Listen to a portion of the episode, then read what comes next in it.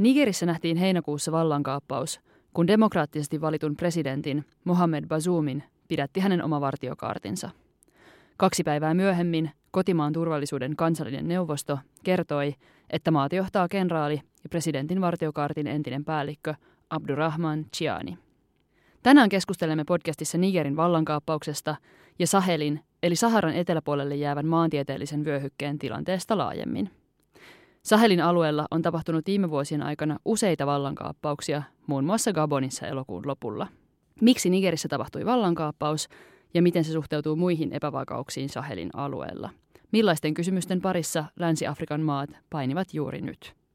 Asiantuntijavieraana jaksossa kriisinhallintakeskus CMCn johtaja ja Sahelin alueen asiantuntija Kirsi Henriksson. Jakson juontavat Jalmari Saarla ja Sofia Blanco-Sekeiros. La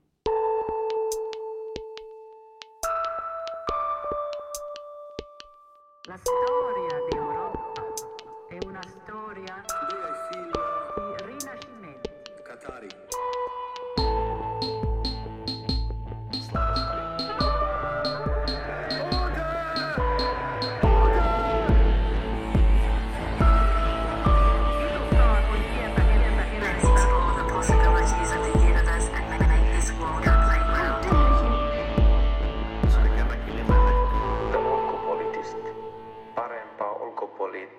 Keskustelua. Tervetuloa Kirsi vielä.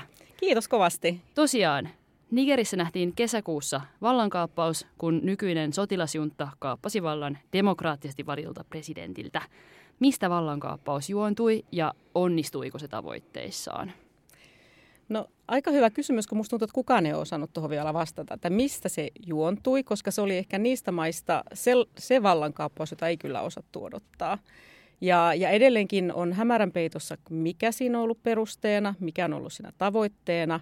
Ja, ja oikeastaan mitä itse ihan alussa mä sanoinkin, että ehkä aikaisempi presidentti Issufu ei sittenkään asettunut perintöprinssinsä taakse. Ja, ja nyt, mä, nyt kun mä luen vähän näitä enemmän näitä analyysejä, niin taitaa olla, että siellä on ollut presidentti on ollut antaman, antanut sen hiljaisen hyväksynnän. Mutta sitten tietysti myöskin Gianni itse oli, oli äh, Basumin Pasumin ähm, tota noin, aloittaman korruptio, korruptio tota, syytösten tota, tutkinnan kohteena. Justiinsa taas armeijalle oli sytetty rahaa ja sitä ei löytynyt. Eli ehkä sitten paras tapa on hyökkäys on paras puolustus, kun ei halua sitten ylläpitää sitä omaa asemaansa. Eli siinä, ja sitten tietysti se, se, että armeija lähti siihen mukaan niin se oli sitten se niitti. Että jos ei siihen olisi tullut sitä tukea, niin se olisi ehkä jäänyt vaan sellaiseksi palatsi vallankaappausyritykseksi. Että, mutta kyllä sitä vielä pohditaan kovastikin. Onpa kiinnostavaa, että se, että niin kuin kukaan ei oikein osaa sanoa se on ihan totta, koska ja sitten vielä täytyyhän mun tässä sitten vieläkin vähän, vähän niin kuin sarkastisestikin todeta, että sekä, sekä niin kuin yhdysvaltalaisten että ranskalaisten tiedustelupalvelu ei missään nimessä pystynyt tätä ennakoimaan, mikä on myöskin kertoo sitten jotain karua todellisuutta, että heillä ei ole sitten jo tämä tiedustelu oikein, oikein hanskassa. Ja varsinkin, varsinkin sitten, äh, kun mä olen keskustellut meidän niin asiantuntijoiden kanssa sekä Nigerissä että Malissa, niin kyllähän niin kuin, väki on kertonut, että tämmöisiä vallankaappausyritys on mahdollista, mutta esimerkiksi nämä meidän ranskalaiset kollegat näillä maissa ei, ei ole niin halunneet ei ole halunnut niin kuunnella sitä viestiä, koska heidän mielestä Niger oli se heidän paikka ja kaikki oli hyvin ja, ja siksi ei sitä voinut ajatellakaan, että sieltä mitään olisi tulossa. Eli vähän tällainen, niin kuin, että ehkä kuultiin niitä huonoja uutisia, mutta ei haluttu kuunnella. Vähän mitä tapahtui Afganistanissa. Kaikki tiesi, että tämä ei nyt ihan mene maaliin, mutta sitten kuitenkin ei haluta sitten sinissä pöydässä kuunnella, missä sitten pitäisi. Mä vähän vielä fiilistelen, että onpa tosi kiinnostavaa ja varsinkin kun Yhdysvaltojen tiedustelupalvelut on ollut monella tapaa nyt Framilla varsinkin Ukrainan suhteen, niin, niin onpa, onpa hirvittävän kiinnostavaa, että siinä on myös tämä kulma. Joo, kyllä mä, koska sitten kuitenkin se Yhdysvallathan on joka tapauksessa heidänkin tätä heidän roolien kannattaisi niin enemmänkin tuoda keskusteluun. Mä muistan itse, kun mä olin Nigerissä, niin silloinhan Trumphan koko ajan kertoi, että kaikki, kaikki joukot lähtee ja sitten silloin samaan aikaan Samaan aikaan Tilaberissa olevat niin amerikkalaiskouluttajat joutuivat hyökkäyksen kohteeksi. Siitä tuli niin sitten siitä tuli sitten mediaan tietoa ja oikeastaan nämä amerikkalaiset itse vähän yllättyivät, että onko meillä niin porukkaa Nigerissä, että, että tajuamatta, että heitä on. Ja siellähän on Akadesissa, Akadesissa tosiaan iso, iso tota Air Drone Base äh, yhdysvaltalaisten rakentama silloin, kun itse oli siellä, niin sit se oli jo aika lailla valmis ja totta kai hehän niin kontrolloivat kokonaan, kokonaan sitä aluetta, pystyvät seuraamaan, mitä Chadissa tapahtuu, jopa Libya, Algeria, Marokko, Mali. Siis eihän he sieltä lähde mihinkään pois. He ovat niin hyvällä asemalla, mutta he pitää hyvin matalaa profiilia. Ja, ja, ja suurin piirtein se nahistelu on, mitä se silloin nyt oli enemmänkin ne vuohien omistajat, jotka menettivät sitä omaa aluettaan sen vuohia sitten välillä tapetaan, kun ne kulkeutuu sinne sotilasalueelle. Mutta muut, ja sitten muistan, että mun, mun työkaverit paikalliset niin sanoi, että ne droonit, jotka lähtee aina öisin, niin pitää sitä meteliä, että se häiritsee ihmisiä, mutta muuten aika semmoinen matala. Mutta ei siitä paljon puhuta. Ei jopa nikeriläiset itse puhu paljon niin siitä, että miksi se, se valta on siellä, että ranskalaisia kritisoidaan ehkä ja muita, muita mahdollisia sotilaita, mitä maassa on, mutta tämä on mielenkiintoinen. No mitä Nigerissä on tapahtunut tämän vallankaappauksen jälkeen? Onko sieltä tihkunut tietoa ulkopuolelle? Kyllähän se, niin kuin, eihän se missään nimessä ole sellaisessa, että siellä nyt ei olisi ihmisiä. Esimerkiksi se operaatiokin, missä mä olin, niin siellä on kuitenkin semmoinen 35 henkeä paikallaan, paikallaan niin pitämässä, pitämässä sitä niin operaatiota pystyssä ja odottaa, että mitä tässä nyt tapahtuu. tapahtuu ähm, mutta se mikä, ja siellä tietysti nämä Ekovasin, Ekovasin niin delegaatiot käy, käy ja, ja, ja, ja, juuri tämä viimeisin niin Ekovasin johtaja tai päällikkö, miksi häntä nyt kutsutaan, niin Ture, joka kävi Suomessakin viime vuonna, niin hän tuota noin, niin oli kanssa yhteydessä tähän, tähän juntaan. Eli kyllähän niitä on, ei se ei ole missään nimessä, etteikö siellä olisi sitä keskustelua käydään, käydään mutta mihin se sitten vie ja, ja onko Ekovas sitten se oikea taho, joka sitten sitä keskustelua ja ratkaisua, tai saa, saa niin siellä keskustelun kautta sitä ratkaisua aikaan. Että varmasti kulissien takana tapahtuu.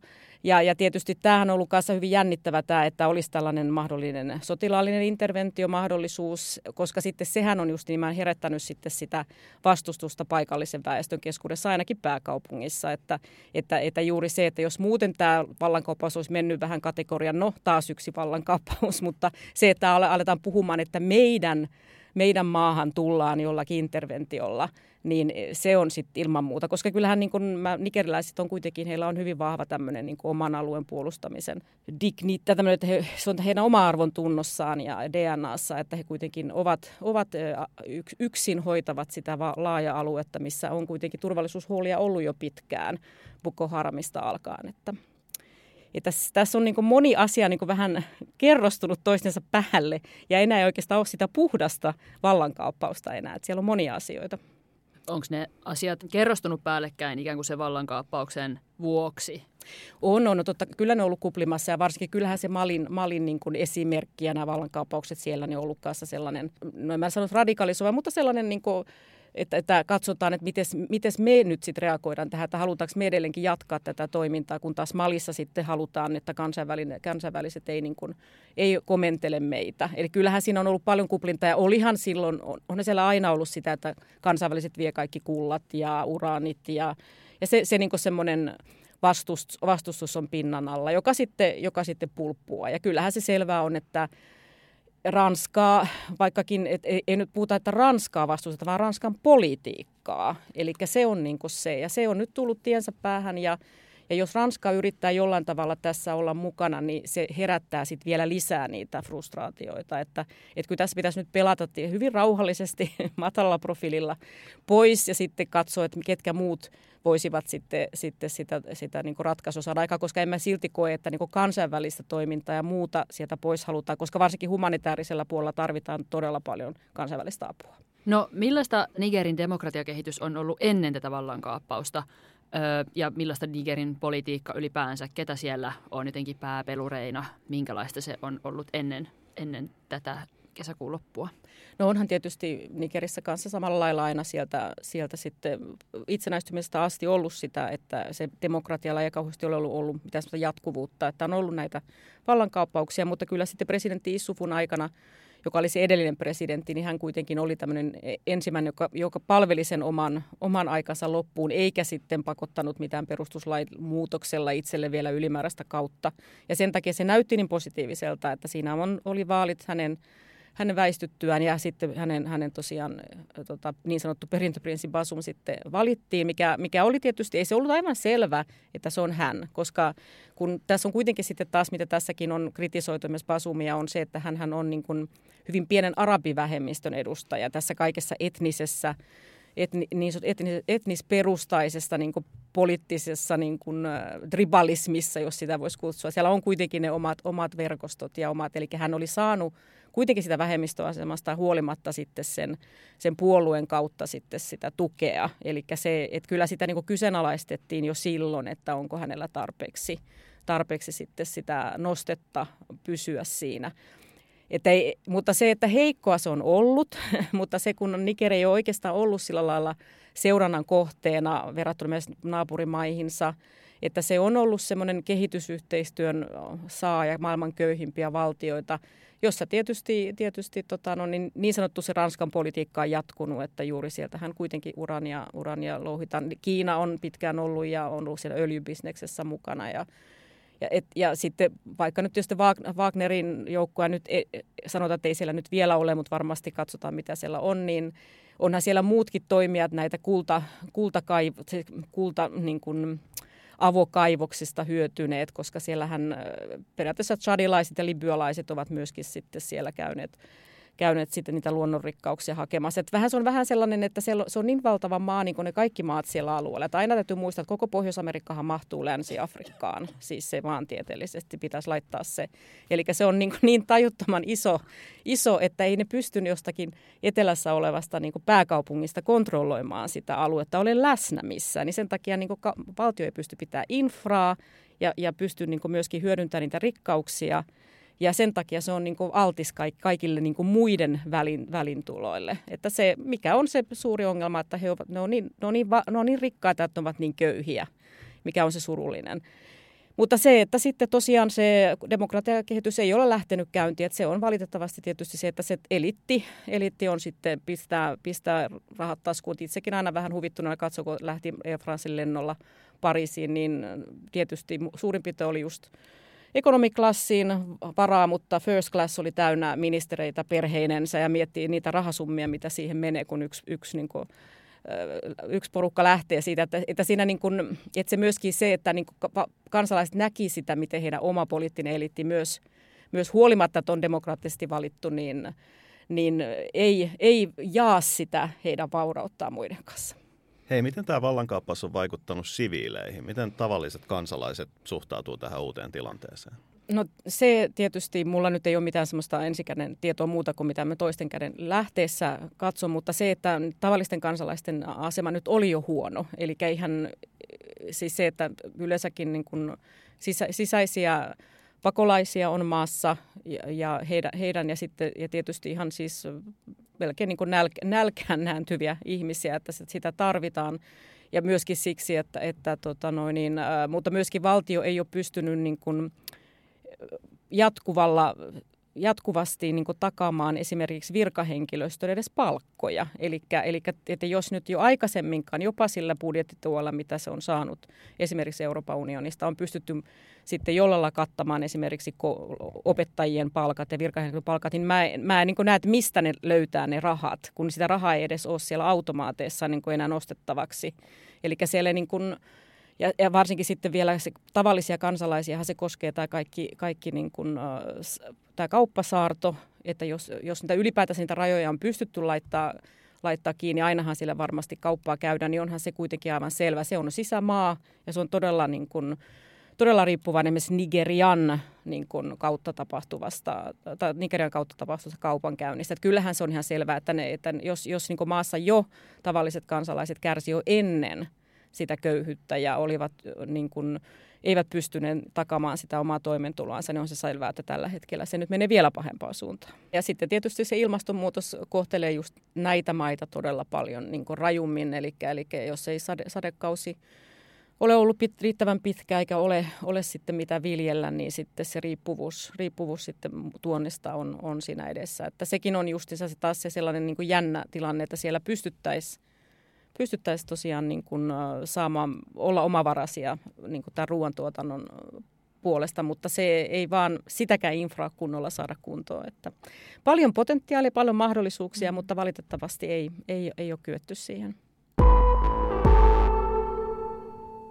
No puhutaan tästä konfliktista nyt vähän laajemmassa kehyksessä. Niger sijaitsee Sahelin alueella. Mikä tarkalleen ottaen on Sahel ja miksi se on tärkeä? Onko Sahelin alue lähinnä luonnonmaantieteellinen termi, joka kuvaa Saharan autionmaan ja Sudanin savannin välistä siirtymäaluetta, vai liittyykö Saheliin myös poliittisia ulottuvuuksia? No mä koen, että, että se surullinen asia on, että Sahel koetaan nykyään, että se on poli- että kaikki kun sanoo Sahel, niin se on politiikkaa ja turvallisuutta ja, ja jonkinlaista kriisiä. Mutta luonnontieteellisesti määritellyn Sahelin aluehan ulottuu justinsa sitten niin kuin Atlantilta tuonne ihan siis Afrikan sarveen. Eli sehän on juuri se kaistalle siinä, siinä niin kuin Saharan, Saharan ja sitten tämän sademetsävyöhyken välissä, missä on potentiaalia ja mahdollisuutta elää ja, ja, ja kasvattaa ja laiduntaa Eli, eli jos, ajattelee, jos ajattelee sitäkin, että sadekauden jälkeen, niin se aavikkohan viheriöi siis siellä Sahelin alueella, että itse on nähnyt sitä. Mä oon nähnyt niin sadan kamelin karavaaneja, jotka vie suolaa, suolaa tota, no niin Nigeristä Algeriaan. Ja, ja se, se, on, niin kuin, ihan kuin se, olisi, niin kuin, se on vielä pysähtynyt siihen maailmaan, mutta valitettavasti just tämä, tämä niin kuin nämä ilmastonmuutos niin kuin ravistelee juuri sitä aluetta. Että silloin kun itsellä oli mahdollisuus käydä siellä – me käytiin, paljonkin liikuttiin niillä alueilla, yövyttiin teltoissa ja, ja, ja paikalliset kertoi mulle, että mi, miten tämä on niin heidän elämänsä aikana muuttunut, miten puukasvusto on hävinnyt ja, tai puut on hävinnyt, kuollut ja näin edespäin. Että, että se on tosi hurjaa, miten nopeasti se menee. Että siitä on valitettavasti maantieteellisesti tulossa sitten sitä Saharaa, eli kohta se Sahel ei enää ole niin kuin enää semmoinen niin luonnonkaistale, että ja sitten tietysti, jos te, jos te kunnon luonnontieteilijöitä seuraatte, niin sehän on jo nämä sademäärien niin kun aleneminen on ollut trendi jo sieltä 70-luvulta alkaen, että se, se on jo niin pitkään jo kurittanut sitä. Mutta, valit, mutta nyt se Sahel, mikä on siis aivan tajuttoman kaunista aluetta ja siellä mä soisin niin turisteja ja muita, muita käytävän, että itsekin on, on yöpynyt hotellissa, missä Angeli, Angelina Jolie on ollut, ollut yötä joskus vuonna kirvessä ja miekka, mutta, mutta se, että se valitettavasti tämä, niin tämän, tämän, niin tämän turvallisuuspoliittinen ja, ja valtioiden niin kuin, Tänä vielä valti, hauraat valtiot on joutunut tähän justiinsa tähän kansainväliseen niin sanotun terrorismin vastaisen taistelun niin kuin on, ö, kentäksi, että jossahan, jossainhan heidän pitää olla, kun, kun kaikki ovat, ovat lähteneet, kaikki, kaikkialta niin kuin on jihadisteja pyritty puskemaan pois. Ja siellähän heidän nyt on hyvä olla, että alkaen jo Algerian sisällissodasta tuossa 90-luvulla, niin siellähän on kuitenkin jo silloin Algeriasta siirty väkeä sinne. Että kun ne on niin valtavat alueet, siellä pystyy, pystyy toimimaan. Ja että jos tiedät, tiedät keitaiden paikat ja missä on vettä ja muuta vastaavaa, niin siellähän pystyy lymyilemään ihan hyvin.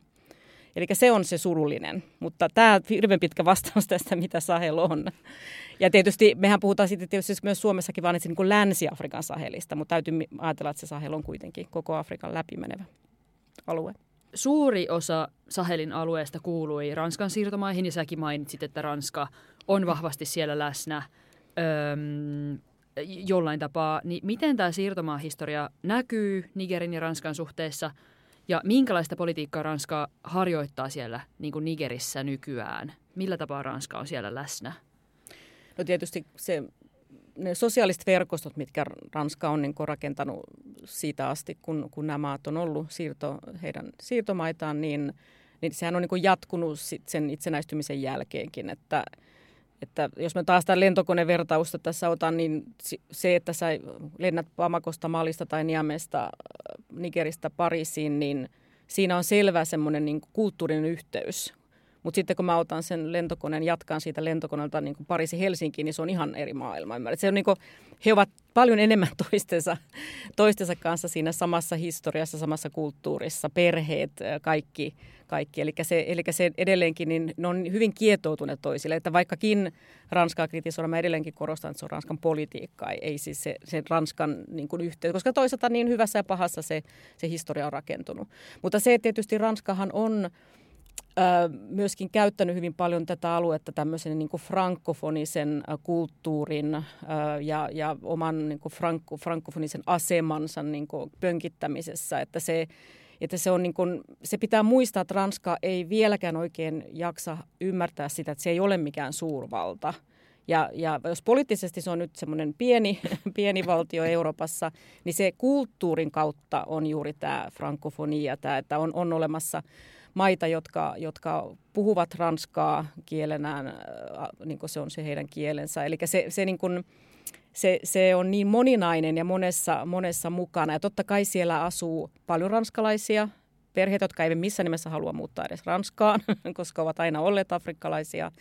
Eli siellä on diasporaa siellä, plus tietysti sitä omaa diasporaa sitten Ranskassa, eli, eli sekin taas lisää sitä, sitä vaikutusvaltaa. Mutta sitten se on aivan selvää, että Ranska on tietysti, kun se on ollut tämmöisessä etulyöntiasemassa, niin se on pystynyt myöskin sit hyödyntämään näitä luonnonvaroja sitten tehokkaammin. Eli juuri varsinkin nyt tämä Arlitissa oleva oleva entinen Arevan, Arevan tota, urani, uranikaivos, mikä on nyt sitten eri nimellä se Oreo, muistaakseni. Oren, Oren, nyt anteeksi, mä en muista sitä ihan uutta nimeä, mä aina sanon Arevaksi, mutta, mutta joka tapauksessa, eli se, heillä on kuitenkin sitten kaikki kaupat ja se kaikki se yhteys, yhteys näiden ranskalaisten firmojen, myös kaikki niin kuin, siis siellä ei ole Elisaa eikä DNAta, mutta siellä on Orange, niin kuin on Ranskassa Orange. Eli Eli ei sulla ole kauheasti vaihtoehtoja, että, että ne kaikki on niin kuin ranskalaisomisteisia kanssa tämmöisiä niin kuin, äh, palvelun tuottajia, jotka ovat. Eli sinänsä se on aika armotonta menoa, että siellä joudutaan sitten vähän niin kuin menemään. Siellä on paljon vaihtoehtoja.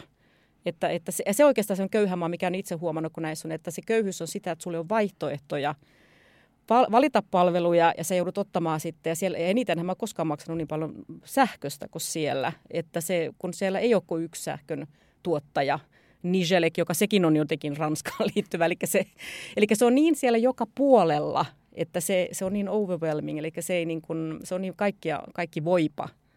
Eli siihen oikeastaan ole semmoista ja enkä mä usko, että se sieltä häviääkään, vaan se, se, se on nyt vaan sitten, että se, se, niin se jos täytyy aina muistaa myöskin, että tämän, tämän, alueen niin kuin afrikkalaisten ihmisten keskuudessa se valkoisen miehen pelko on edelleen kova.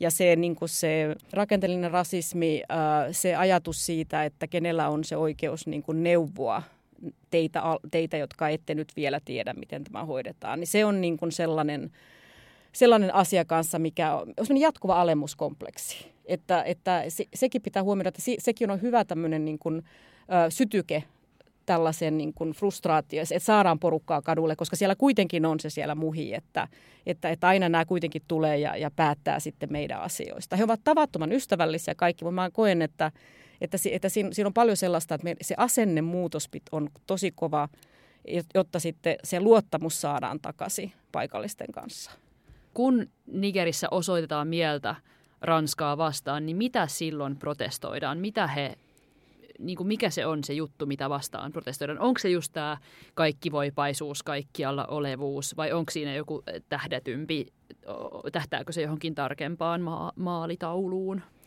No kyllä siinä oikeastaan on, niin kun, mä en usko, että jos sä kysytte joltakin, että miksi sä nyt tässä vastustat tätä, tai miksi sä oot noussut kadulle, niin se on enemmänkin se, että – että lopettakaa nyt meille kertominen se, että miten me asiat hoidamme. Että nyt on se aika, että mä en niin näe, että vaikka monet analysoijat sanovat, että ei tämä niin ole, mä näen, että itse tutkijana, historian tutkijana taustalta, niin tämä on dekolonisaatio niin viimeisimpiä vaiheita. Eli, eli, eli kuitenkin kuitenkin niin kuin, uusi sukupolvi on kasvanut, joka on, joka on niin kuin syntynyt, useampikin sukupolvi syntynyt jo tämän itsenäistymisen jälkeen ja, ja sitten näkee myöskin tämän globaal, maailman globalisaation kautta, että on olemassa muitakin esikuvia.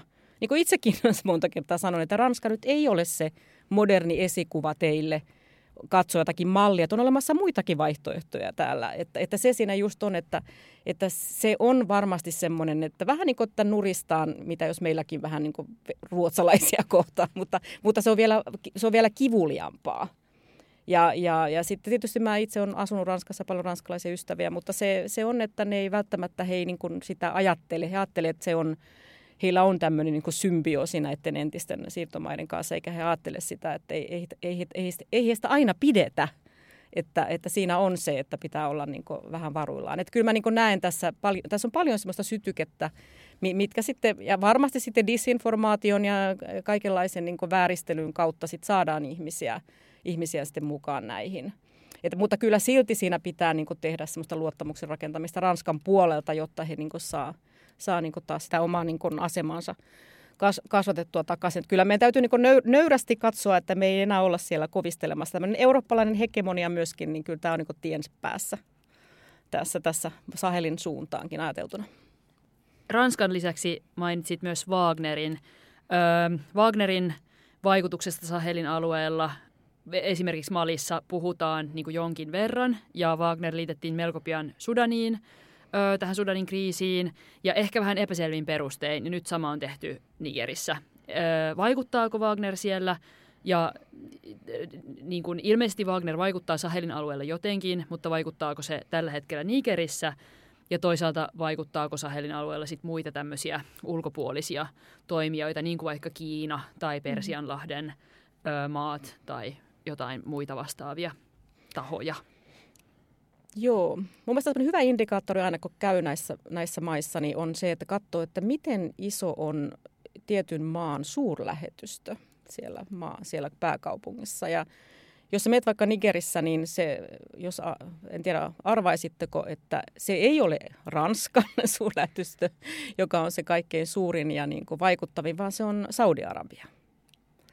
Et Nigerhän on myöskin verrattuna myös Maliin niin hyvin vanhoillinen, että siis itse kun siirryin just Malista sinne, oli ollut Malissa ensin pari vuotta, siirryin Nigeriin, niin oli niin järkytys siitä, koska järkytys siinä mielessä, että Niger oli tosi vanhoillinen. Kaikki naiset peittivät, ää, tota noin, niin, olivat huivitettuja – kun verrattuna sitten malilaisiin naisiin, jotka yleensä vain perjantaisin olivat sitten, noudattivat perinteitä, uskonnollisia perinteitä, mutta hyvinkin vapamielistä, hyvinkin niin kuin pursuavaa, värikästä, värikästä sellainen pukeutuminen ja muutenkin, että jos nyt katsotaan niin kuin naisten pukeutumista, ehkä välittyy aina se tietty, tietty semmoinen niin kuin konservatiivisuuden taso, niin Niger on, oli paljon paljon niin kuin konservatiivisempi, paljon uskonnollisempi, todella, todella paljon, paljon enemmän niin kuin jo silloin rukoushetkiä, rukoushetkiä ja, ja, ja, siis, ja se Saudi-Arabisen wahhabismin niin kuin, äm, tota noin, levinneisyys siinä maassa oli jo tapahtunut niin useamman vuosikymmenen aikana. Eli nimenomaan juuri sitä wahhabilaista islamia, ei siis niin kuin esimerkiksi mitään suufilaisuutta, mikä enemmän sitä afrikkalaista islamin tulkintaa. Eli sinänsä se Saudi-Arabian on ollut siellä ja se, en ole kerennyt oikein katsoa sitä, miten Saudi-Arabia on tähän niin kuin kytkeytynyt, mutta se, se, sitä kannattaisi vähän katsoa kanssa, kanssa, että mikä siellä on. Mutta joka tapauksessa sen takia myöskin tämä niin kuin jihadismi ei, ei aina kaikille niin kuin näyttäydy vaan tällaisena niin kuin taistelijana, vaan se on myöskin tietynlaista aatetta, aatetta että ollaan, ollaan sitten siinä jihadistina joukoissa, eli pitää niin kuin myöskin tätä aspektia ajatella. Sitten tietysti Yhdysvallat, Yhdysvallat on vahvasti niin Malissa kuin Nigerissäkin isoilla, isoilla, tota noin, niin, isoilla suurlähetystöalueillaan siellä paikan päällä ihan oikeasti, että niin kuin pala, pala maata on heillä siellä, eli, eli kyllähän se on selvä, mutta unoht, ei kannata missään nimessä unohtaa Turkkia, että varsinkin siellä Agadesissa niin Airin sulttaani äh, on sitä mieltä, että hän on turkkilaisten osmanien, ottomaanien jälkellä tai heidän jälkeläinen ja heidän mandaatilla edelleenkin sulttaani sulttaani siellä, eli se Tur, ja siellä nimenomaan Turkin, Turkin konsulki, eli Turkilla on tämmöinen hyvin vahva kiinnostus näihin alueisiin. Marokko pysyy hirveän hiljaa, mutta on siellä mukana ja Egypti myöskin. Eli ja, ja, että, että kyllä he on, niin kuin, mutta se, he, he ei pelaa tämmöisessä niin turvallisuuspolitiikassa, se pelaa siinä kaikessa muussa. Ja nimenomaan Kiina pelaa vaan niin siellä talouden puolella ja, ja yrittää olla mahdollisimman niin huomaamaton, mutta, mutta tekee juuri siellä sitä, että Nigerin joen yli taas rakennettiin silta ja nigerilaiset hurrasivat, Kiina teki tämä, mutta se oli niin, että Kiina antoi rahaa ja lainaa, jotta se silta rakennettiin, mutta kyllähän Niger joutuu sen maksamaan. Että tämä on just sitä Kiinan, Kiinan niin tapaa tehdä sitä kehitys, kehitysapupolitiikkaa. Eli aika pitkä vastaus, että hyvin paljon, paljon niin muitakin muitakin. Ja mun mielestä jopa tämä niin kuin Ranskan ja EUnkin rooli on ehkä pitempäänkin jo paljon kutistunut. Ja sitten jos mennään Wagnerin, niin täytyy taas muistaa, että nämä kaikki sotilaat ja kaikki nämäkin ministerit, kenen kanssa mä olin tekemissä, niin kaikki ovat opiskelleet sekä Ransk, Pariisissa että Moskovassa tai Leningradissa. Ja, ja siis se, se, niin kylmä, se kylmän sodan aikainen niin Neuvostoliiton Neuvostoliiton vaikutus sillä alueella on olemassa. Se Wagnerilla oli hirveän helppo siihen niin jatkaa, että ei se syntynyt mistään tyhjästä se Neuvostoliitto ja sitten Venäjän niin vaikutus. Että, että se on, on se yksi, yksi niin ovi, toimia, joka kanssa niin lisää vaan sitä heidän mahdollisuutta myös toimia muidenkin kovaan sitten länsimaisten kanssa. Mutta tämä Wagnerin niin läsnäolo, miten se pystyy olemaan, niin se on kyllä, se on mun mielestä aika haasteellista. No aika vähän kuitenkin niitä joukkoja siellä Malissakin. Nigerissä mä nyt tosiaan mä vaan kuullut, että muutamia tämmöisiä neuvonantajia on mahdollisesti käynyt se juntaa tapaamassa. Mutta ylipäätänsä se, että miten ne siellä pystyisi liikkumaan, mihin ne menis ja varsinkin nyt, nyt kun Minusma YKkin vetäytyi tuota Malista, niin justissa pohdittiin sitä, että mistä ne saa bensaa, että ne voi liikkua lentokoneet. Ja niiden pitää oikeasti se infra rakentaa, että ne pystyy olemaan joka puolella maasta. Koska tähänkin mennessä esimerkiksi Malissa niin YK on paljonkin auttanut just niin kuin jopa sitä sotilasjunttaakin liikkumaan ja se, varsinkin sitä armeija, armeijaa niin kuin liikkumaan sinne pohjoiseen. Eli Eli se, niin se logistiikka on heilläkin edessä, että miten he oikeasti pysyvät. Lähtevästi ase- asemoituvat sitten vaan lento, kansainvälisen lentokentän viereen, niin kuin Bamakossakin on tehneet ja ovat siellä. Mutta, mutta sitten täytyy muistaa, että otetaan se malka pois silmästä, koska kyllä mä muistan silloin, kun mä olin siellä, niin yhtäkkiä siellä oli iso porukka italialaisia sotilaita tuli Nigeriin. Ilman, että nigeriläiset oli mitenkään pyytänyt heitä – mutta Italian parlamentti oli vain päättänyt, että koska sieltä nyt se muuttovirta tulee Nigerin kautta, niin nyt sinne pitää saada sotilaita. Ja sitten ne suurin piirtein pyöri siinä mun päämajassa juomassa mun espressot. Ja tota, eikä niillä ollut mitään tekemistä. Sitten siellä oli Saksa. Saksalla oli, oli logistiikkaa leiri Niameessa, koska niitä oli hirveän hyvä sitten sieltä ruokkia tuolla YK-operaatiossa Malissa olevia saksalaisia. Eli siellä oli kuitenkin tällaisia niin kuin, länsimaiden sotilas läsnäoloa sen Barkhan operaation lisäksi, joka on se ranskavetoinen. Vetoinen. Eli että kyllä tässä niin kun, kyllä mä olen sitä mieltä, että kyllä nigeriläisilläkin on ihan oikeuskin sanoa, että mitä te täällä nyt pyöritte ja teette ja tulette ja menette niin kuin te haluatte. Että kyllä tässä on paljon sellaista potentiaalia myös olla kriittinen niin kansainvälistä apua vastaan.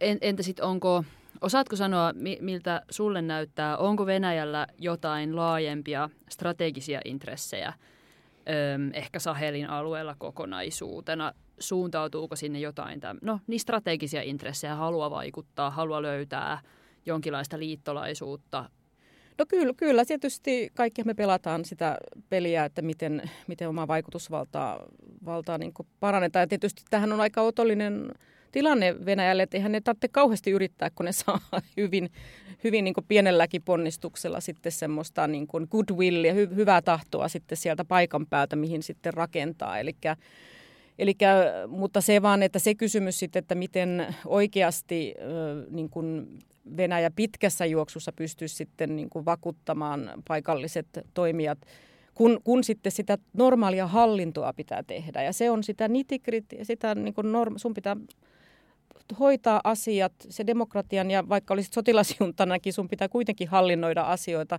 varmistaa, että pyörät pyörii, niin se ei ole kauhean, ei siinä ole mitään semmoista bling-blingiä. Se on hyvin semmoista raastavaa, normaalia. Ja, ja, ja jos sä niin näet, että sulla ei ole siinä tukena, tukena sitten sellaista tahoa, joka pystyisi myöskin sitten niin taloudellisen kapasiteetin tekemään, että tukemaan sitä, et, että, kyllä mä, että kyllä se melkein sitten Kiina on, joka siinä sitä, se on se, joka niin tässä nyt valtaa alaa. Ja, ja, ja, Ki, ja Kiina saa niin enemmän sitä jalansijaa. Juuri kun, kun kaikki huomio keskittyy nyt meillä lännessä niin Venäjään ja Venäjällä länteen. Eli, eli, eli täytyy taas kannattaisi vähän tarkkailla, mitä nämä muut tekee, Saudi-Arabia, justiinsa Turkki ja, ja, tota noin, ja nimenomaan Kiina. Että se, että se siinä on. Mutta kunhan, samahan se on mitä tekee, mutta eniten mähän on huolissani siitä niin nigeriläisten puolesta, siis se Nigerin niin kuin, ihmisten puolesta, koska tietysti kun itse on ollut näissä maissa, niin tunt, on se tietty tuntuma. En, en tietenkään tiedä mitään, mitä enemmän pitempään olin siellä, mistä vähemmän tiesin mistä, mutta se, että tietää ne ihmiset, että sä pystyt niin kuin elämään ne, heidän sitä jokapäiväistä elämää ja miettiä, miten he niin sitä omaa tulevaisuutta, ne lastensa tulevaisuutta elää, niin se on se surullinen asia.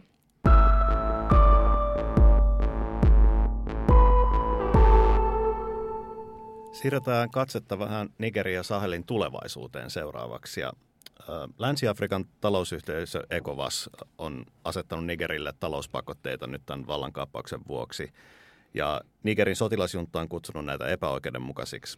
Mutta millainen yhteisö tämä ECOWAS on ja millaisena sä näet ECOWASin mahdollisuudet vaikuttaa Nigerin tilanteeseen pitkällä aikavälillä?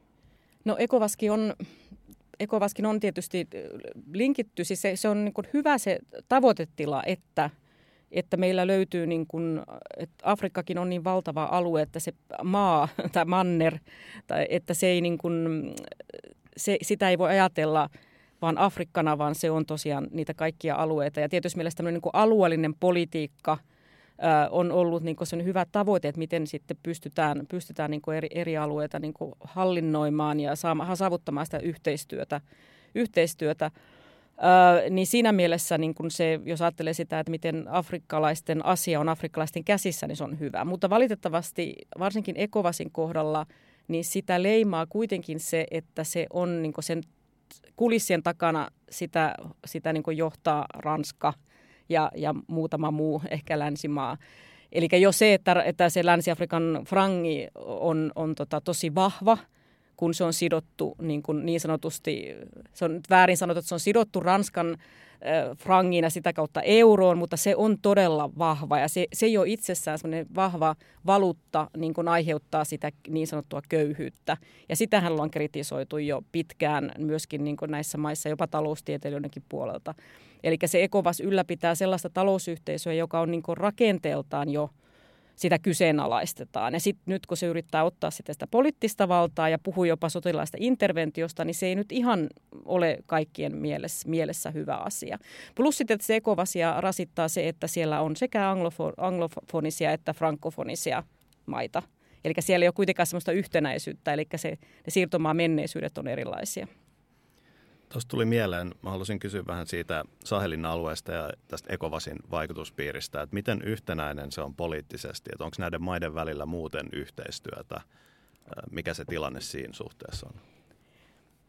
No se, se on, ähm, no yhteistyötä on justiinsa sen Ekovasin, eli CDAON, se on CDAO, niin kuin itse kutsun sitä siksi. Sen myötä tietysti, että se luo sitä yhtenäisyyttä. Sehän on aivan selvää kuitenkin, että täytyy taas muistaa ja katsoa sitä karttaa, eli siinä kuitenkin siinä Länsi-Afrikan niin kuin ympärillä, tai siis Länsi-Afrikan etelässä on Nigeria, joka on siis aivan tajuton maa, maana plus väestöllisesti, kulttuurisesti.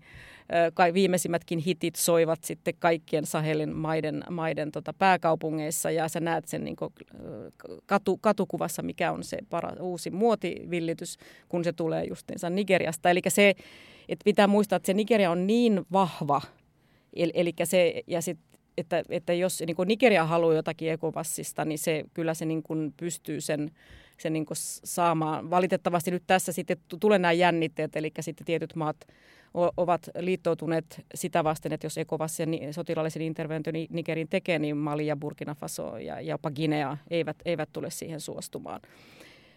Eli tämä on niinku se yksi ulottuvuus siinä, että siinä on se Nigerian vahva rooli. Mutta sitten täytyy huomioida se, että me pitkään yritettiin tämmöistä G5-maiden yhteistyötä, mihin myöskin Chad kuuluu. Koska tämäkin, että mitä luetaan niin sanottua tähän poliittisen saheliin, niin, niin Chad ei aina välttämättä kuulu siihen, mutta tässä G5-roolissa se on plus Mauritania. Eli siellä on myöskin tämmöisiä niin sisäisiä yhteistyö- elimiä, varsinkin tämä G5-toiminta, mikä niin kuin Mauritania on, Mauritaniassa on tämä sihteeristö olemassa, se, niin kuin, se pyrkii tietysti tällaiseen sekä sotilaalliseen yhteistyöhön, mutta myöskin vahvaan taloudellis-kulttuuriseen yhteistyöhön. Eli se ECOVAS ei ole niin kuin ainoa tämmöinen toimija, joka pyrkii saamaan niin semmoista yhtenäisyyttä. Ja sitten siellä on lukuisia erilaisia frankofonisia Sahel, Sahel uh, Development, uh, erilaisia hankkeita ja, ja, ja Ecole de Maintien de la Paix, eli Peace, Peacekeeping Center on Bamakossa, mikä taas kattaa, mutta se on nimenomaan just se Mauritania plus ranskankieliset. Eli Eli se ekovas on ehkä sinänsä, että se saa myöskin ne englanninkieliset mukaan siihen. Että aika huono vastaus sulle, mutta mä en niin silti sitä analysoisi. Että semmoisen normaalin politiikan tekemisessä, niin sillä ei ehkä ole niin paljon sitä, sitä muskeleita, mutta ilman muuta ekovas on läsnä näissä maissa. Ja kyllä, kyllähän he aivan niin totta kai osallistuu, osallistuu ja tukee sitten näiden maiden toimintaa. Mutta tämä on kuitenkin nyt sitten mielenkiintoista nähdä, että mitä mitä, miten, mitä ratkaisuja he pystyy saamaan nyt näiden monien vallankaappausten niin patoamista, se, että se vallankaappauksia ei tulisi lisää, koska on aivan selvää, että, että onhan tämä aika tämmöinen, niin kuin, että nyt kaikki hyödyntävät tätä tilannetta, että tämmöinen tietynlainen ketjureaktio syntyy, niin, niin se, on, se haurastuttaa ilman muuta sitä yhteistyötä Ekovassin piirissä. Mutta sitten taas toisaalta Ekovas on hirveän hyvä, koska sitten ihmisillä on kuitenkin mahdollisuus liikkua näissä maissa. Et jos on Ekovasin, Ekovasin, ma, Ekovasin kuulumasta maasta, niin on mahdollisuus ilman mitään viisumeita kolmen kuukauden aikana tehdä töitä, liikkua, opiskella näissä maissa. Et sekin pitää huomioida, että siinäkin yritetään tämmöistä yhteisyyttä, yhteistyösynnyttä. Ei se ihan, ihan kaikkinensa ole mitenkään niin kuin, että kaikki, kaikki ar, ar, arvostelisivat Ekovasin, Ekovasin niin kuin, Ekovasia niin kuin nikeriläisten tai malilaisten näkökulmasta. Joo, ja sitten vielä sitä, mitä en tuonut tässä esille tähän Saheliin liittyen vielä se, että, että Sahel on kuitenkin myöskin se niin kuin, linkki sen niin sanotun mustan Afrikan ja sitten sen pohjoisen Afrikan niin kuin välillä. Eli sitten se niin kuin tuorekien rooli – näissä kaikissa maissa. Ja se tuorekin tekemä kapina Malissa, mikä alkaa taas uudella, uudelleen, eh, uudelleen siellä sota alkaa, niin, niin kyllähän niin kuin Nigerissäkin tuorekin kapina tukahdutettiin, mutta se, se niin kuin tehtiin itse, se, se ei niin kuin aiheuttanut mitään laajempaa laajempaa niin sotatilaa, tai nostaan pari Dakar ralli ei mennyt enää, enää siellä, että kaikki kyllä muistaa Ari Vatasen, mutta, mutta tota noin, niin se, sitä ei ollut. Mutta mä tarkoitan, että siinä on niin myös tämäkin ulottuvuus, että mikä on se kulttuurinen linkki, että, että pohjoisessa Nigerissä Malissa katsotaan Algeriaan, ja, haet, ja sieltä haetaan kame, dromedaareja, kameleita. Ymmärrätkö, että se, niin kuin, siinä on niin semmoinen että, se, että sekin pitää ymmärtää, koska, koska jos, jos vaan katsoo näitä maita niin kuin niiden pääkaupunkien mukaan ja mitä siellä tehdään, niin menee ihan väärään suuntaan. Pitäisi katsoa niin kuin kaikki se, mitä siellä, mitä siellä tapahtuu. Ja sitten vielä sitten se Libyan rooli, ja, tai se ymmärrys, miten Gaddafi loppujen lopuksi piti tämän vähän niin kuin kasassa nämä kaikki, koska kaikki näistä maista, mitä mä oon puhunut, niin ihmisethän kävi töissä Libyassa. Mä olin itse 2013-2014 Libyassa ja, ja joka oli vielä sitä hyvää aikaa ennen kuin, ennen kuin sitten kunnolla, kunnolla se, taas se sota lähti siellä käyntiin ja turvallisuustilanne huono, niin, mutta kuitenkin se, että ihmiset, että se, niin kuin, se yhteistyö, mitä Gaddafi rakensi yli sen Saharan sinne Saheliin, ja jos te käytte katsomassa hallintokortteleita Bamakossa ja Niemessä, ne on Gaddafin rakentamia. Että, että se niin kun, kun tämäkin puuttuu yhtäkkiä, niin se, jotenkin se valtatyhjiökin pitää täyttyä. Mutta silti Libyakin on se mitä kautta tulee taulutelevisiot pohjoiseen ja siellä tuodaan, tuodaan kaikki. Että se on niin, siellä on niin paljon asioita, mitkä tapahtuu ja kaikilla on intressejä. Silti pitäisi mennä vaan sinne vanhaan ja katsoa, että miten, miten ne vanhat karavanireitit toimi ja miten ne linkitykset toimi, jotta ymmärretään vähän enemmän. Että historioitsena on sitä mieltä, että historia kannattaa vähän enemmän lukea, jotta ymmärtää, että mitä näissä maissa oikeasti tänä, tällä hetkellä tapahtuu ja mikä, kenen intressit ovat missä. Ja Algeria missä nimessä ei kannattaisi unohtaa. Ja Ranska unohtaa sen, että Algerialla on tosi vahva kanssa merkitys sitten näiden maiden, maiden roolissa. Algeria, oli kuitenkin aktiivinen myös tässä Malin rauhanprosessissa. No tuolla Sahelin alueella on nähty ö, radikaalien islamististen ryhmien nousua. Säkin vähän viittasit niihin ö, ainakin vuoden 2011 arabikevästä asti. Esimerkiksi Boko Haram, Al-Qaeda ja ISIS on kaikki vaikuttaneet jollain tapaa siellä alueella. Niin miltä näiden ryhmien tai, tai muiden islamististen ryhmien toiminta näyttää tällä hetkellä Nigerissä tai sitten laajemmin siellä Sahelin alueella? Ja onko näillä ryhmillä jonkinlaista roolia niiden maiden politiikassa tai tavallaan niin kuin virallisissa poliittisissa prosesseissa vai onko ne enemmän joku tämmöinen ulko, vähän niin kuin jollain niin kuin epä, epäsuoraan tai muulla tapaa vaikuttava, vaikuttava voima? Joo, tuo hyvä, hyvä kysymys. Siis periaatteessa siellä, mä en nyt lähde luettelemaan kaikkia mahdollisia, mahdollisia niin kuin ryhmiä, siis Al-Qaidaa ja, ja niin Daeshia, ISILin vastaista koolet, että siellä on, mutta siellä on myöskin näitä jo Algerian sisällissodan aikana siirtyneitä, siirtyneitä että aika lailla nämä jihadistit niin kuin on, on just sit niitä ryhmittymiä, mitä niin kuin johtaa joku ulkopuolelta tulleet. Mutta se rekrytointipohja on kuitenkin paikallisia. Että silloinkin kun olin Malissa, niin nämä iskut, mitä esimerkiksi Pamakossa silloin oli, niin ne oli sitten ihan malilaisten tekemiä. Mutta se, että kuka sitten johti, johti sitä strategista suunnittelua, niin, niin se, se on eri asia. Ö, mutta sitten taas, jos ajattelee niin kuin näiden se, mikä oli haastava myös Malissa, oli se pohjoisessa nimenomaan, missä oli tuorekit pyrki rakentamaan sitä Azawadia, sitä omaa tuorekivaltiota, ja he liittoutuivat alussa sitten jihadistien kanssa, kunnes sitten he kääntyivät myös jihadistia vastaan, koska jihadistilla oli aivan oma agendansa. Ja, ja tämä on sitten sellainen, että, että se niin kuin jihadistit ei varmasti pyri mitään omaa islamilaista valtiota sinne rakentamaan. He pyrkivät nimenomaan hajottamaan ja hallitsemaan ja, ja lisäämään sitä epävarmuutta, jotta he pystyvät toimimaan siellä ja saamaan sitten sitä väkeä omiin joukkoihinsa. Ja, ja vallankauppaus, nyt on ihan siis objektiivisesti voidaan todeta, että, että Malin vallankaappausten jälkeen niin jihadistien iskut ovat lisääntyneet. Et, ja, ja, ja se on ihan selvää, että ennen kuin tämä Nigerin vallankauppaus oli, niin se niiden jihadistien niin kun, äh, iskuja, iskuja oli vähemmän, että, että hallinto, hallinto ja armeija ja muut kansallisen turvallisuuden toimijat pysty, pysty niin tekemään tätä, tätä eh, ennaltaehkäisevää työtä enemmän. Eli, eli, eli kyllähän tämä tilanne, mikä nyt on, niin tämä taas hyödyttää nimenomaan näitä jihadisteja. Ja, ja sitten tietysti on myös, on, on myös lukenut analyysiä siitä, että nyt kun Wagner on siellä, niin se on taas yksi uusi, uusi vihollinen, että no kun Minusma lähtee, YK, YK-joukko lähtee, mikä sinänsä aika sääli, koska se YKlla kuitenkin nämä suurimmat kontribuivat maat olivat niin muita afrikkalaisia veljiä. Ja, ja, ja chadilaiset nimenomaan kärsi ehkä eniten, eniten siitä, niistä iskuista, niin, niin nyt sitten Wagner, sen, sen takia kun siellä on Wagnerin kaltainen toimija, niin se on taas sitten syy, miksi pitää niitä iskuja tehdä. Että se, että kyllä se niin kuin, että kun niillä ei ole mitään sellaista muuta päämäärää jihadisteilla kuin tehdä sitä, aiheuttaa sekasortoa. Ja se, se haaste, mikä on, on se, että ainoastaan miten tätä asiaa pystytään ehkä se on niin kuin puuttu siihen nuorten radikalisoitumiseen, antaa heille muita mahdollisuuksia niin toimia ja olla, että heillä olisi tulevaisuutta Sahelin alueella, ettei tarvitsisi lähteä Välimeren yli ja, tota noin, kohti Eurooppaa ja mahdollisesti menehtyä sillä matkalla, vaan että että pystyisi niin kuin rakentamaan sitä tulevaisuutta siellä omassa maassaan. Niin se radikalisoi. Plus sitten se, että, että meillä ei ole mitään kykyä kansainvälisillä toimijoilla, jotka tukevat näitä, näitä, näitä niin kuin turvallisuusjoukkoja, niin myöskin rakentaa sitä tuottamusta näiden joukkojen ja näiden kansalaisten kesken. Eli kansalaisten itse sitten suojeleekin näitä jihadisteja. Sen takia he joutuivat myös sekä sivulliseksi uhriksi, että heidät, heitä myöskin niin kuin, surmataan sitten ihan tarkoituksella. Eli se, että jokuhan näitä joukkoja kuitenkin heille ruo- tuo ruokaa, vettä ja muuta vastaavaa. Eli tämä on, ja tämähän on tosi haastava, miten me pystytään niin kuin, saamaan sitten niin kuin se, se väki, joka tukee näitä, koska heidän omat poikansa ovat siellä –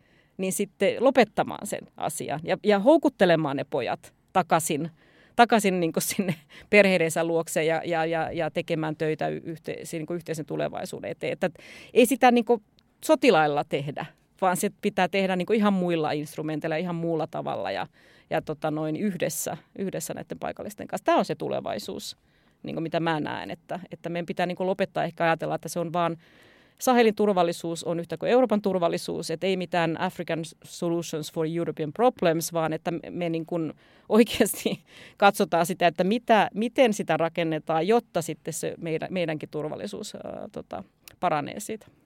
No toinkin loistava aasinsilta meidän kaikkien yhteiseen ongelmaan, eli ilmastonmuutokseen, mistä puhuitkin jo vähän. Että täällä Sahelin alueellahan on koettu paljon kuivuuskausia ja aavikoitumista, ja viimeksi 2010-luvun alussa se tilanne äityi nälänhädäksi. Niin miten tämä ilmastokriisi vaikuttaa Sahelin olosuhteisiin ja miten siihen varaudutaan siellä alueella? Minkälaista ilmastopolitiikkaa Sahelin alueen maat harjoittaa? No, kaikki ihmiset, jotka elää siellä alueella, niin tietää, että, että tämä on, tilanne on huono. Mutta se, että kuka sitä, niin kuin, että voisi puhua jotakin ilmastopolitiikkaa, että tehtäisiin, niin kyllähän se, nämä maiden demokraattinen hallinto ja se ylipäätään se hallinnon niin kuin, hauraus on, on sellaista tasoa, että ei he pysty, ei he, niin kuin, en mä näe, että he pystyisivät aktiivisesti oikeasti mitään niin kuin ylhäältä johdettua ilmastopolitiikkaa omille kansalaisillensa niin kuin, tarjoamaan tai niin kuin edellyttämään, että sitä tehdään. Että kyllä se niin kuin, pitää lähteä niistä ruohonjuuritason ratkaisusta, sitä miten ihmiset sopeutuu siihen tilanteeseen ja miten ne yrittää tehdä parhaansa, että pystyttäisiin ehkäisemään esimerkiksi sitä aavikoitumista, mikä on erittäin, että itsekin on useammankin puun siellä, siellä istuttanut, koska se on niin tärkeä, se on pyhä toimitus, kun me tulee joku kansainvälinen toimija tulee sinne, niin pitää sitten, tehdä, laitetaan se puu, koska se on se, että kaikki ymmärtää, että se on se tärkein. Nigerin lipussakin on, on siis tämä, tämä puu, mikä oli, oli, oli aavikolla, joka valitettavasti kuoli, mutta se, että se, se on niin tärkeä osa sitä, että ymmärretään se aavikoitumisen merkitys ja sen, miten se sitten heidän elinehtoja sitten haastaa. Eli kyllä se, se, niin kuin, se, että se näkyy siellä kaikkein nopeimmin, he, he joutuvat kärsimään sitä enemmän mitä tästä ilmastonmuutoksesta, mutta se, että niin kun, kyllä tässä, he joutu, kyllä tässä niin tarvitaan tukea kansainvälisesti, että pystyttäisiin tukemaan sitten niitä paikallisia ratkaisuja tähän ilmastonmuutokseen. Eli kyllähän ne tulvat koettelee, että se kuulostaa hassulta, kun tuntuu, että se on aavikkoa ja, ja puoli aavikkoa, niin silti siellä on tulvia, jotka sitten niin kuin on nyt nähty täällä Libyassakin, niin sitten koettelee, koettelee alueita ja nimenomaan sitten vaiheuttaa sitten esimerkiksi niin kuin hallaan näille, näille infralle ja, ja, ja te, te, tiet niin kuin murtuvat ja se, se taas sitten sit se, edes, sit se, se taas niin hankaloittaa sitten ylipäätänsä, että ihmiset pystyy liikkumaan ja, ja vaikuttamaan siellä alueella. Eli kaikki niin on, on kiinni, kiinni, sen, kiinni sitä ilmastonmuutoksesta. Eli aika pitkä pohdiskelu. Ö, enemmänkin pitäisi ymmärtää niin nyt se, että miten niin kuin, tämä ihmisten inhimillinen turvallisuus ja tämä ilmastonmuutos liittyy toisiinsa. Ja miten me pystyttäisiin niin kuin turvaamaan, tuomaan sitä turvallisuutta, tuomaan sitä kehitystä, mutta myöskin ajattelemaan sitten, sitten sen ilmaston näkökulmasta. Et me ollaan vielä vähän siiloutuneita kaikki, että kehitysyhteistyö on tässä, tässä on turvallisuuspolitiikkaa, sitten täällä on ehkä se joku ilmasto, vaan ne pitäisi niin linkittää toisiinsa paljon vahvemmin ja katsoa sellaisia kokonaisratkaisuja. En mä silti edelleenkään osaa sanoa, että miten se, mutta silti ne, jotka suunnittelee minkälaista apua, niin pitäisi jo niin suunnittelupöydissä katsoa se, että millä lailla me voitaisiin tukea niin kokonaisvaltaisemmin näitä asioita.